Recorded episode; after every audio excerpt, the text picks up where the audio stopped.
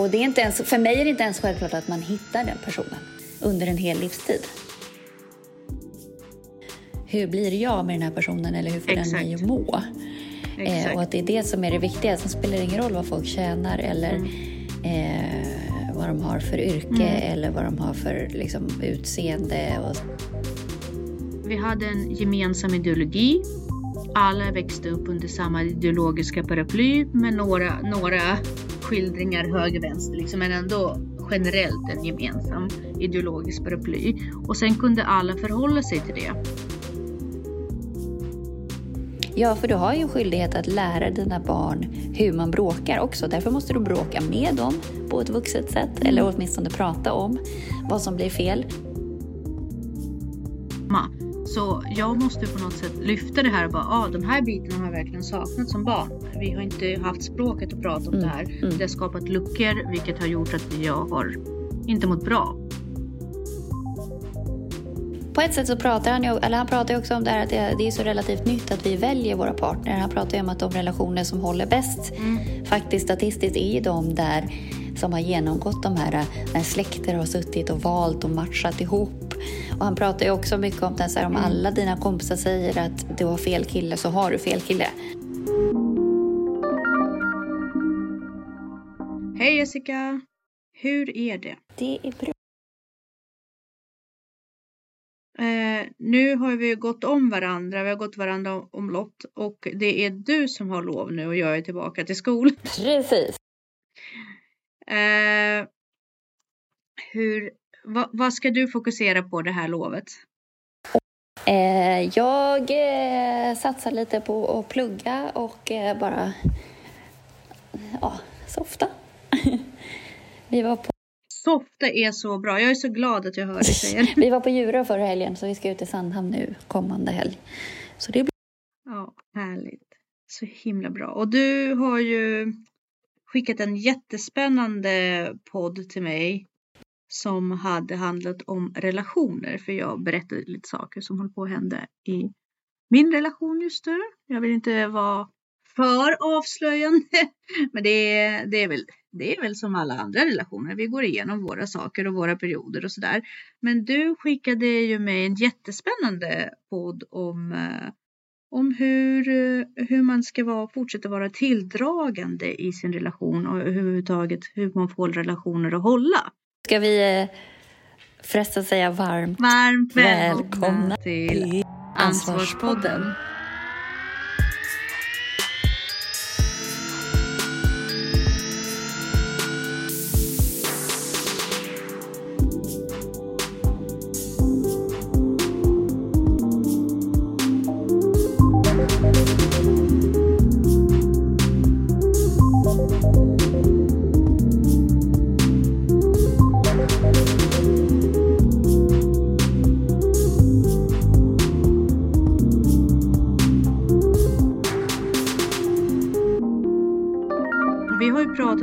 Fram och tillbaka många gånger. Men här fanns det ju faktiskt några nya perspektiv eh, som var väldigt värda att tänka på. Och bland annat så fastnade jag för det här evolutionära. Hur vi dras till vilken typ av kropp och så vi dras till. Ja, samtidigt som jag kände så här, det var så jäkla många punkter också som bara, gud det är det här jag har sagt. Så här, det här har jag ju tänkt, kommit på, liksom, fast Ja, eh, så säger han samma sak. Så bara, då är jag ju inte helt ute och cyklar. Ja. Eh. Jag tänkte faktiskt på det vid ett tillfälle när, när de pratade om vart man ska vara som person själv. Eh, I egen hög person då. Eh, för att eh, ses som tilldragande och vara beredd på att ha en relation. Det tyckte jag var coolt. Just det här med att du ska ha du kommer att vara sexig under förutsättningen att du har dina egna mål att fylla att du har ett, eh, liksom, du är målmedveten, du utvecklas och så vidare. Eh, och och att man måste vara fylld i sig själv, hel i sig själv. Då tänkte jag väldigt mycket på dig. Framförallt tänker jag på hela det här med liksom Tinder och så. Att det, liksom, det, går ju, alltså det är klart att inte Tinder fungerar Nej. eftersom ingen är ju där. Det är ingen som liksom vill. Ja, och det var också en väldigt spännande perspektiv att se på det här med, jag vet att uh, Jordan Peterson pratade om det, nu pratade Paul Bronson om det också, att, att uh, det är väldigt intressant att människor som har det som argument varför ska man gifta sig? Mm. Eh, det är en väldigt spännande tanke därför där har ju jag och eh, min partner varit eh, i en diskussion. Paul tycker ju att själva giftermålet är onödigt. Att det räddar egentligen inte från att man gör slut. Nej. Jag tycker tvärtom. Jag tycker att nej, givetvis så kommer inte själva giftermålet rädda en från att göra slut. Men giftermålet är ett mindset. Äktenskap är ett mindset. Det är en symbolisk representation av att jag kommer satsa. Jag letar inte efter bättre. Jag är inte ute efter att levla upp i det här eller ner, utan jag kommer satsa på det här i nödlust. Och jag tror att det är en väldigt viktig del, i alla fall för mig som person, att få den bekräftelsen. Ja, och jag håller med er båda två. För att det liksom, för vissa är det ett mindset och för andra så är det inte det. För andra är det bara en, en härlig symbolik och sådär. Jag menar, det finns ju folk som mm. har varit gifta fem gånger liksom. Alltså, det, det är bara mm. något man ja, gör. precis. Och där, där är det också lite sorgligt för att med varje skilsmässa, ja, men med varje skilsmässa så ökar ju också risken för att man skiljer sig nästa gång. Det har vi ju sett på studier och sådär, så det ja. är lite sorgligt. Eh, men det, det, det, är nog inte det, men jag tror att det också, jag har ju utifrån det här varit väldigt tydlig med eh, Paul att jag mm. vill mm. gifta mig. Det har inte jag varit förut. Jag har sagt att det här är viktigt för mig. För mig blir det en symbol.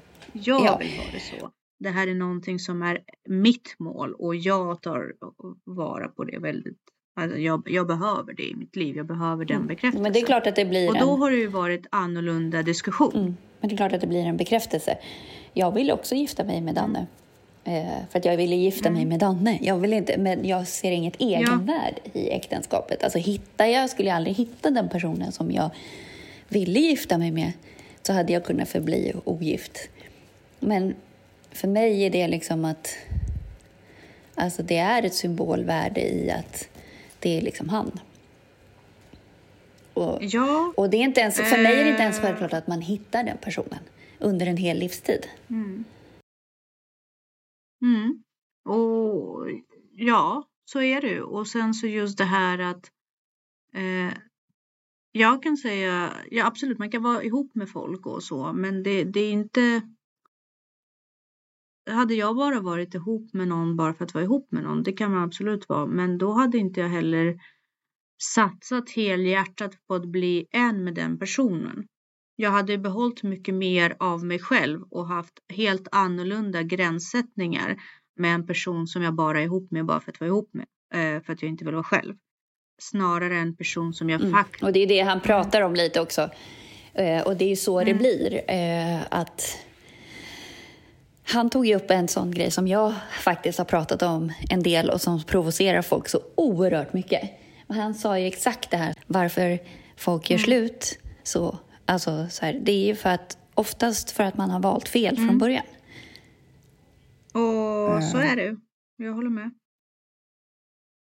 Eh, men där är också så här, jag har kompisar man pratar med liksom att så här, jo men jag är jättekär i honom och liksom, vi har det asbra och han är liksom mannen i mitt liv. Men det är inte så där att, att jag inte skulle klara mig utan honom eller att det står och faller med honom. Eh, och jag skulle inte gifta mig med en person jag kände så för. Alltså, och jag har varit så här, om jag gifter mig så ska det vara för att jag inte kan andas utan den här personen. Mm. Sen betyder inte det att jag någonsin kommer hitta den här personen.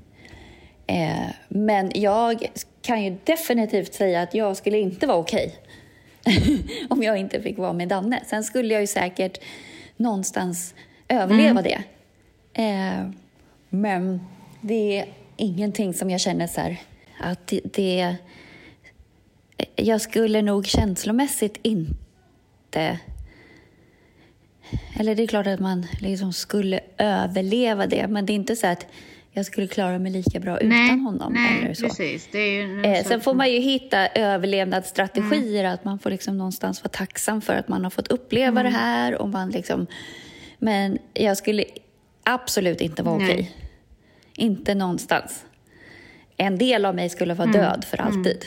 Ja, Sen så är det klart att man liksom säkert skulle kunna förmå sig att gå upp på morgonen och liksom eh, fortsätta att existera och sen skulle man säkert hitta vägar genom det och man skulle hitta förhållningssätt, nya förhållningssätt och så vidare. Eh. Ja. Vara tacksam och Ja. komma ihåg och se att man har fått uppleva någonting Mm. som många andra. Ja, jag, får, jag håller med dig. Sen är ju också den personen man gifter sig med måste vara en person som eh, på ett sätt man kan lösa, man kan liksom lösa sig upp med på något sätt. Alltså jag vill inte heller Mm. vara jag.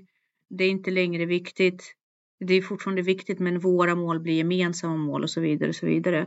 Eh, jag har, Mm. Sen så tror jag att välja fel, absolut. Eh, jag tror jag tror att jag har ju haft eh, 20 år tillsammans med mitt ex och eh, jag tror att jag gick in med samma intentioner i den relationen som jag går in i nu. Men jag tror inte att jag har kun, jag hade erfarenheten att, eh, att avgöra om Nej, precis. Och det är det som är. Det är inte alltid man, man väljer fel med flit eller vet att man väljer fel. Eh, man väljer ju, det gör man väl säkert alltid utifrån de förutsättningarna man har där och då. precis. Eh, och det är väl självklart att, att förutsättningarna för att det ska bli rätt när man är 20 är väl kanske mindre än när man är 35. Eh, och också att man kanske inte... Ja, förlåt. Nej, men jag måste ändå säga så att jag var ganska ärlig med det jag var ute efter. Mm. Jag var väldigt tydlig och, och ärlig. Jag tror att eh, den andra parten inte riktigt förstod eh, hur viktigt det var för mig det här med att man ska vara en gemensam. Eh, vilja vara tillsammans, vilja skapa en gemensamhet, inte bara i ekonomi och så, inte bara företag utan verkligen bli till ett själ, Mm, eh, en själ och Mm. eh, därför det, det fanns, kapaciteten till det fanns inte. Eh, alltså nu försöker Mm. jag vara mycket, mycket, men man kan ju ändra sig ja, också. Alltså jag var ju inte alls så tvåsam när jag träffade Danne. Och nu är jag ju inne i det där liksom enheten på något vis. Eh, och är mycket, mycket mer mm. tvåsam. Och också, det är också det att jag, så här, jag, är, jag är faktiskt inte en solitär längre. Nej. Alltså jag, jag, och det har inte varit ett, ett aktivt val jag har gjort, utan det är liksom han... Jag menar alltså, han är en del av mig. Eh, och jag är inte hel utan honom. Fast det har ju varit ett aktivt val som du har gjort. Successivt så har det ju blivit ett aktivt val. För hade du haft indikato- indikatorer på att det här funkar inte, att någonting, eh, att någonting bär emot, då hade du ju inte integrerat så att säga. Nej, men jag tänker så här, som jag upplever det. När man träffar rätt så har man inget val. Ja, du tänker så. Ja, och så är Alltså, det ju. och jag liksom så här, eh, så, är det, så har det alltid varit med honom. Alltså jag har aldrig haft ett val. Mm. Eh, eh, han har ju varit så här, men gud du har alltid varit så himla tydlig och liksom även när det har varit liksom skitjobbigt och ja, alla instinkter har bara sagt åt en och, och så här, dra liksom. Eh, men jag har inte haft något val. Jag har aldrig någonsin haft något val utöver att välja honom. Ja, och, och, och det är ju väl det han också pratar om mycket i den här podden om att eh, människor nu för tiden eh, Mm. har inte tillit i att satsa på länge. De vill inte Nej. satsa in i tiden så att säga, utan de vill satsa på det som är bra för mig nu. Han säger samtidigt så här att Gen Z kommer vara de som kommer ha starkaste äktenskap. Eh, det var ju en av de inledande fraserna i Eh, i podden. Eh, jag blev verkligen tagen av det för jag tror inte att generation Z kommer vara duktiga på relationer eh, alls. Men däremot så säger ju han att jo, fast de, de som har valt det aktivt, de kommer ju ta det som sitt hobby, som livsval, som livsstil. Det kommer vara ett aktivt val som de har gjort på ett sätt som vi inte riktigt har gjort. Eh, eh, vart var Ja, att Gen Z kommer, de som kommer att välja äktenskap, de kommer att vara de som nischar in sig på det. Det kommer bli som deras expertområde. De kommer att välja det som livsstil, lite som vi väljer hobbys. Liksom. Det kommer vara ett väldigt aktivt val.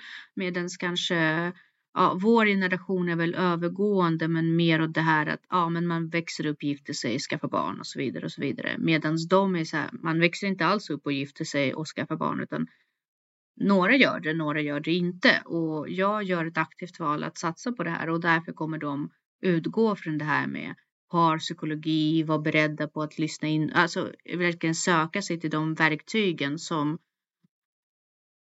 som vi kanske har sökt oss uh, till bara för att vi tycker om det här med självutveckling och har sökt oss till att ta ansvar för våra egna liv och det vi vill och sökt aktiva verktyg. Medan för dem kommer det vara så här, det här är min hobby, liksom. det här är det jag satsar på. Och därav kommer de bli profilerade på det här med äktenskap och också ha de bästa äktenskapen. Jag tror absolut att utifrån den perspektiven, men sen säger han också att äktenskap kommer inte Eh, det kommer inte vara lika många äktenskap överlag, vilket är väldigt tråkigt tycker jag. Jag tycker att det är trist. Jag tycker att det är trist. Jag vet inte om det är bra eller dåligt, men personligen så tycker jag det är tråkigt att man går ifrån eh, kärnfamiljen på det sättet. Jag tycker också det är tråkigt att man har segregerat sig från de äldre generationerna. Men det han pratar om också är ju det här att dels att liksom vara aktiv i din relation vara ärlig med vad du är ute efter och vad du framförallt behöver. Mm. Men samtidigt säger han att det funkar inte att ha liksom en så här kravspess. Han, han pratar ju mycket om det här, så här ah, men jag, att, att när man eller väldigt ofta, inte bara yngre personer, men ofta har folk en, en kravspess på liksom egenskaper istället för att bara så här, hur, hur blir jag med den här personen eller hur får Exakt. den mig att må? Eh, och att det är det som är det viktiga. Sen spelar det ingen roll vad folk tjänar eller mm. eh, vad de har för yrke mm. eller vad mm. de har för liksom, utseende och sådär. Mm. Och just också att man är ärlig med sig själv. Eh, de här yttre egenskaperna är ju någonting som man lägger på bara för att man vill ha acceptans från mm. omgivningen. Eh, så att...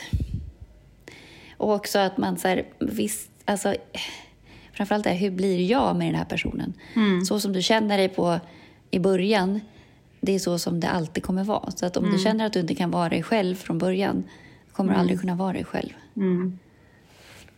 Ja, exakt. Och om du känner att det inte finns en utmaning i, i det på något sätt också, att man hela tiden strävar efter att vara sitt bästa jag, då kommer du till slut slappa ihop och sluta utvecklas för att du känner inte själv att du vill ge dig i den relationen. Incitamentet finns inte.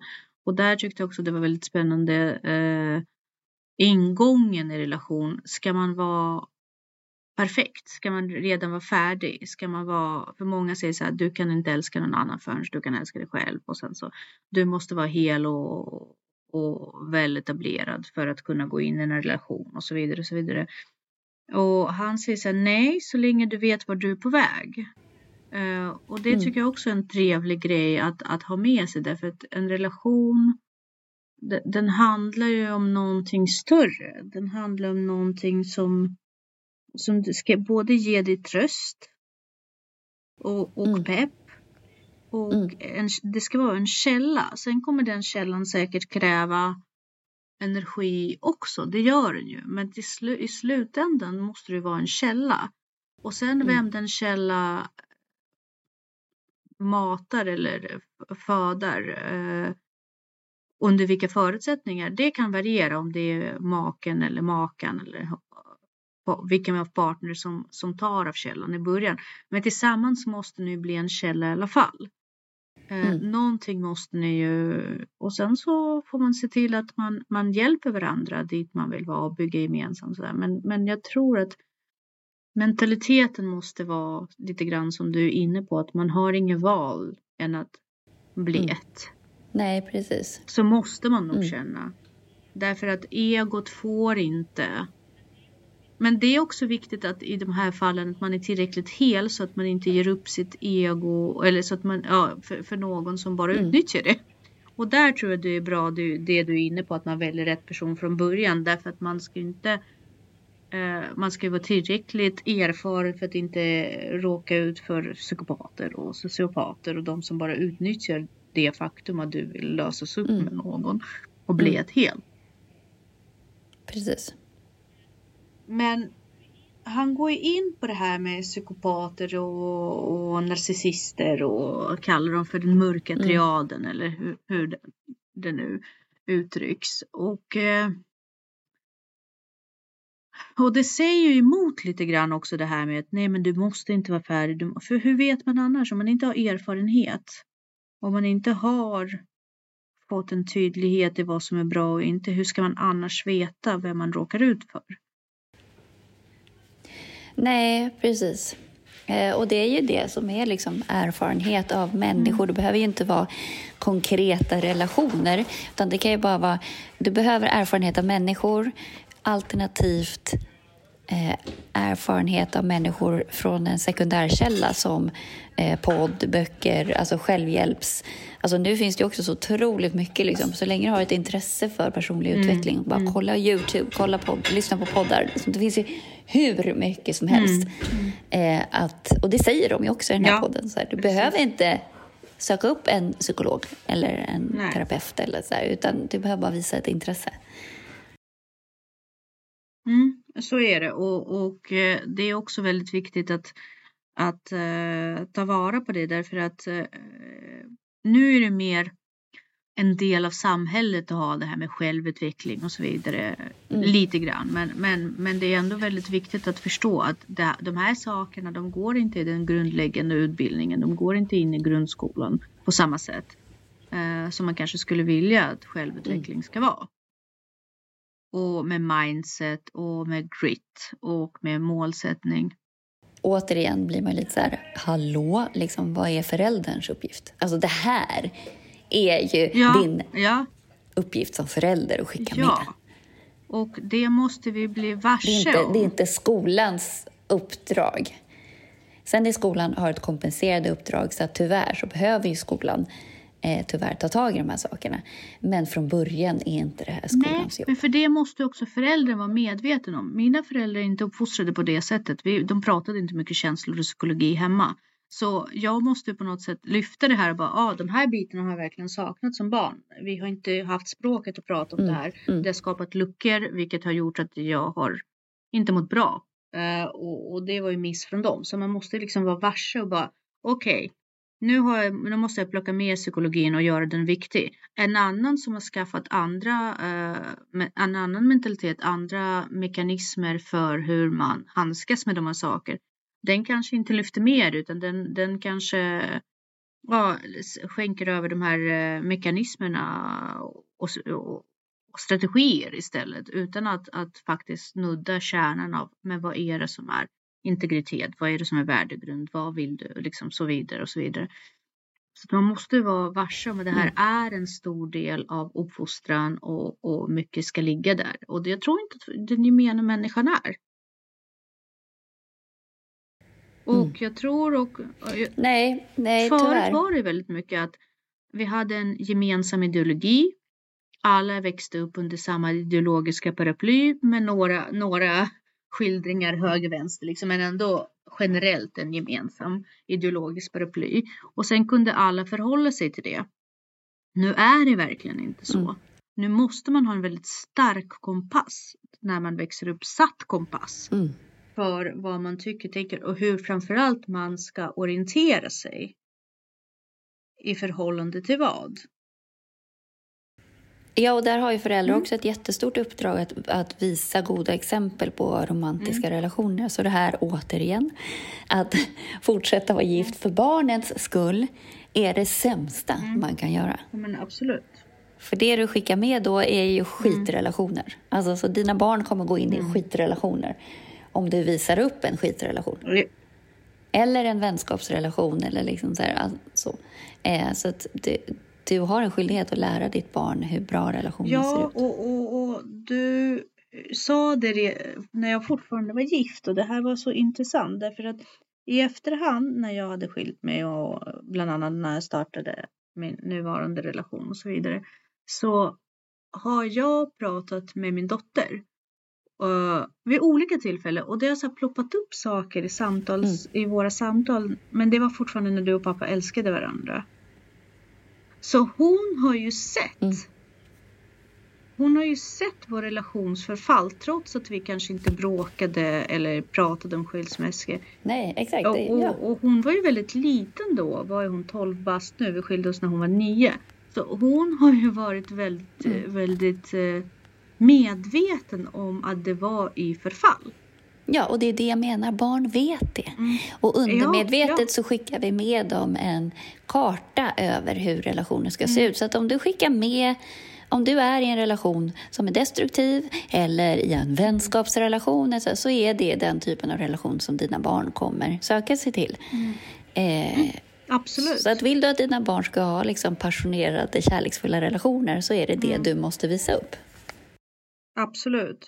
Och, och det här är någonting som jag hörde en barnpsykolog prata om flera, flera år sedan. Alltså, ofta så har föräldrarna en tendens att både bråka och bli sams när barn inte ser. I värsta Mm. fall bråkar de inför barnen men blir Mm. sams i sovrummet sen när barn inte ser. Nej. Och någonstans måste ju barnen se hela förloppet. Det är väl rätt viktigt. Ja. Dels att barn ser att man bråkar och det är normalt. Alltså inte bråkar, eh, det finns ju också eh, att man kan bli osams. Att man kan liksom hamna i en situation där man tycker olika oavsett på vilken nivå det händer. Mm. Men också att de ser processen av att faktiskt läka det och bli sams igen.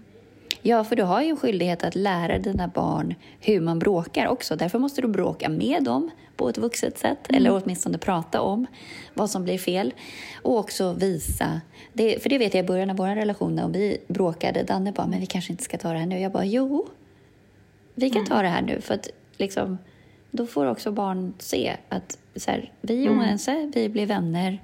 Liksom, för då, annars så lär man ju barn också att så fort det blir bråk så hatar man, då blir det skilsmässa. Eller liksom att, här, Mm. att det blir en så stor grej. Man kan faktiskt vara oense utan att det är en stor grej.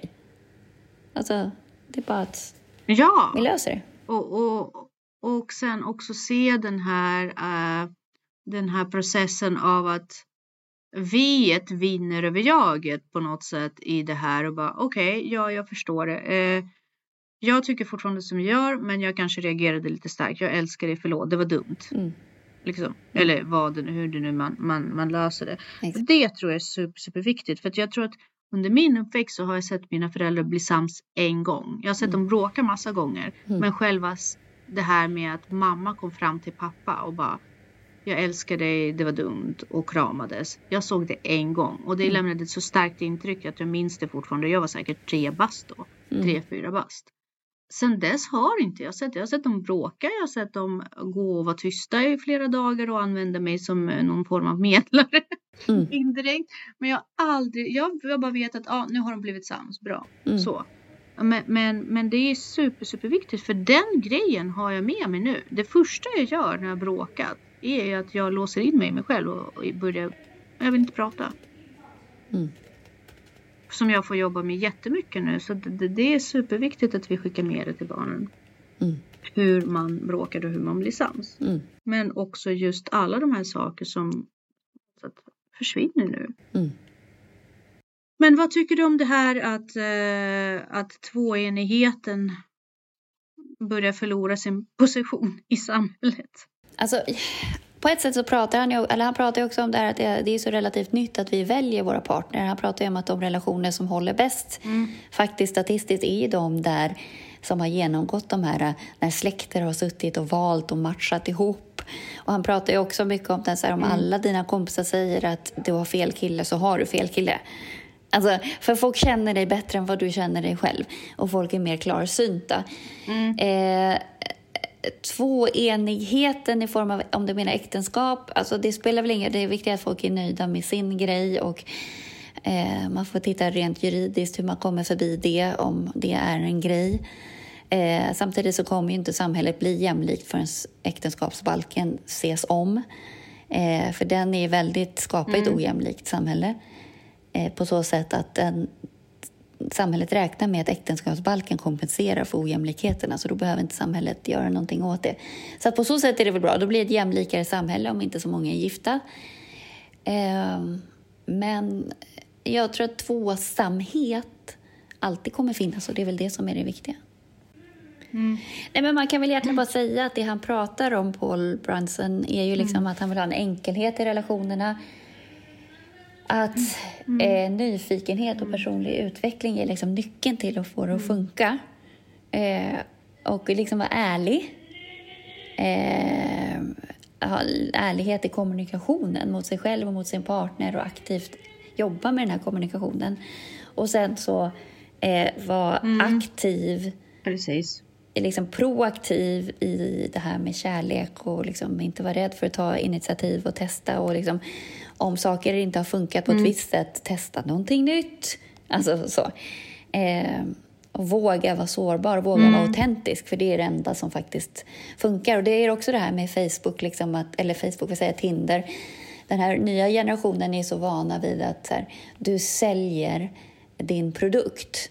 Ja. Eh, så att det här autentiska försvinner. Så att du är så van vid att liksom eh, leverera någonting. Men, men vi funkar inte så, vi är människor. Liksom. Alltså då, det måste finnas sårbarhet och liksom... Ja, precis. Och, och, sårbarheten måste finnas och du måste också vara medveten om vad du vill ge upp för det du får. Därför du ger upp saker i en relation, det gör du. Absolut. Men du måste också ha en tydlighet i vad du vill ha ut så att utbytet blir ett positivt. Och det kan du bara göra mm. genom att lära känna dig själv. Exakt. Ja, vi sätter punkt här för denna vecka. Det gör vi. Tusen tack. Tusen tack. Puss och kram. Hej. Hej.